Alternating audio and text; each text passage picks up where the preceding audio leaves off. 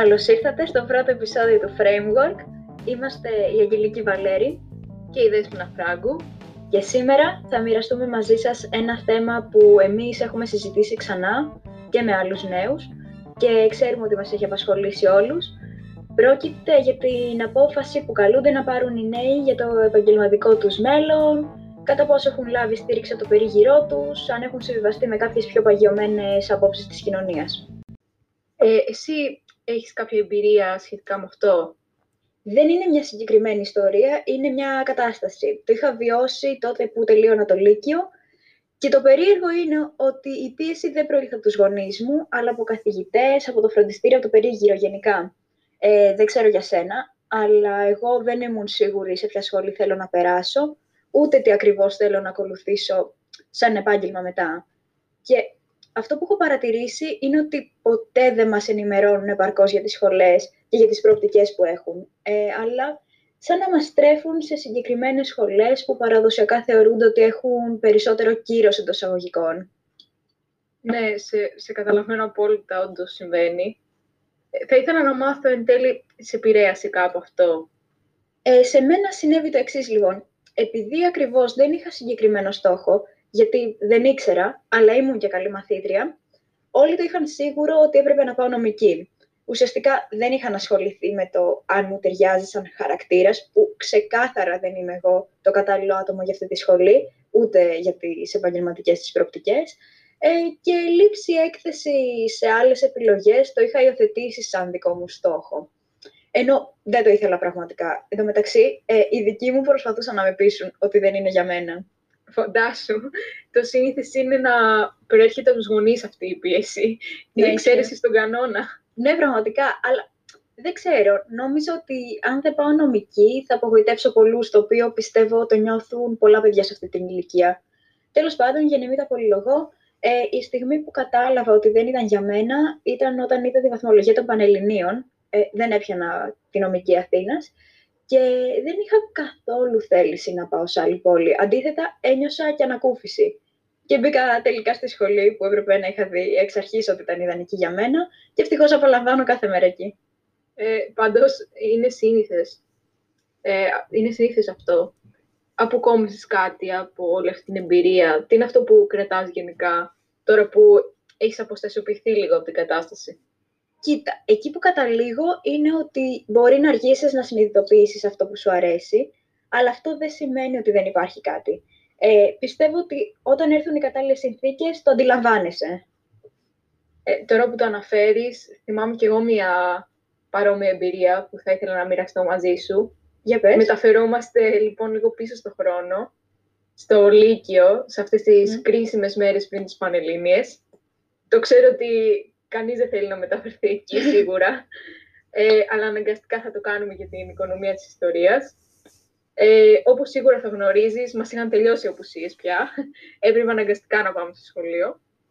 Και θυμάμαι λοιπόν στο μάθημα της βιολογίας, ο καθηγητής αποφάσισε να κάνουμε μια χαλαρή συζήτηση, που μόνο χαλαρή δεν αποδείχθηκε για μένα. Θα καταλάβεις γιατί το λέω.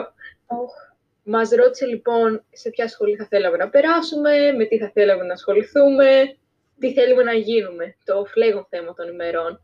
Και αφού πέρασε από τους περισσότερους μαθητές μου, η αλήθεια είναι και όλες ότι είχαμε ποικιλία στόχων στο τμήμα μου, ε, όλοι έλεγαν θέλω να περάσω πολυτεχνείο, ιατρική, αρχιτεκτονική, καλών τεχνών. Και η απάντησή τους ήταν πάντα «Μπράβο, στοχεύετε όλοι πολύ ψηλά, θα πετύχετε, θα βρείτε καλές δουλειές».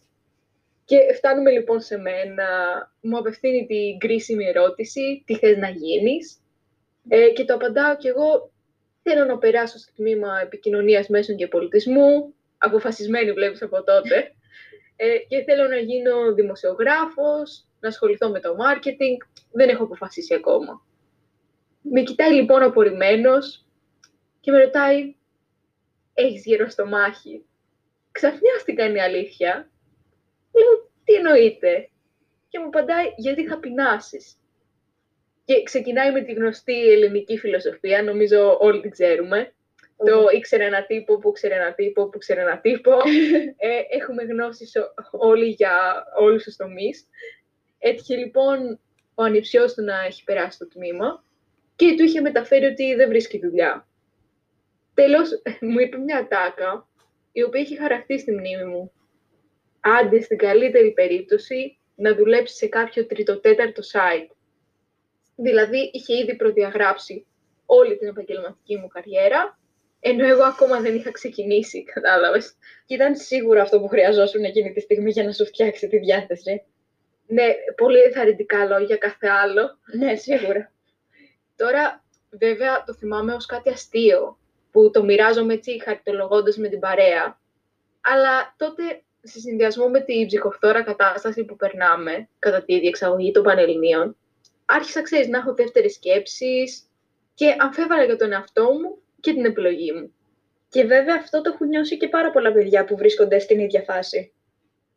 Ναι, ε, ισχύει αυτό. Ε, ε, και εκεί που θέλω να καταλήξω ουσιαστικά, ακούγοντας και τη δική σου εμπειρία, είναι ότι σε κάθε περίπτωση δεν πρέπει να αμφιβάλλουμε για τον εαυτό μας. Δεν πρέπει να αφήνουμε κανένα να μπει εμπόδιο στους στόχους μας και τα όνειρά μας. Είτε αυτός είναι κάποιος καθηγητής, όπως στις δικές μας περιπτώσεις, είτε κάποιο μέλος της οικογένειάς μας, είτε κάποιος φίλος μας. Θα ήθελα λοιπόν να πω όσους μας ακούνε και έχουν βρεθεί σε μια παρόμοια κατάσταση ή βρίσκονται ακόμα και τώρα, να, να μην επηρεάζονται από τη γνώμη των γύρων τους, ε, όσο δύσκολο και αν ακούγεται αυτό, και να στοχεύουν στο να κάνουν κάτι που τους γεμίζει και τους δημιουργεί ευχαρίστηση. Και στο κάτω-κάτω να θυμούνται ότι τα όνειρα είναι δικά τους και κανένας άλλου. Και αν καταλήξουν να κάνουν κάτι που απλά και μόνο τους επέβαλαν, θα έχουν μια μονότονη και μίζερη ζωή. Και πρέπει να σταματήσουμε να πιστεύουμε ότι αν δεν έχεις ακόμη κατασταλάξει σε μια συγκεκριμένη επιλογή, ότι δεν έχεις στόχους ή κάτι τέτοιο, απλά πρέπει να το ψάξεις. Ναι, και το συνειδητοποιώ κι εγώ που έχω περάσει τη σχολή της επιλογής μου. Ναι, κι εγώ. Ε, έχω γνωρίσει υπέροχους ανθρώπους που μοιράζονται το ίδιο πάθος με μένα και αυτό που κάνουν και πραγματικά με γεμίζει. Και με αυτό λοιπόν θα ήθελα να κλείσω. Δεν ξέρω αν θες εσύ να προσθέσεις κάτι άλλο.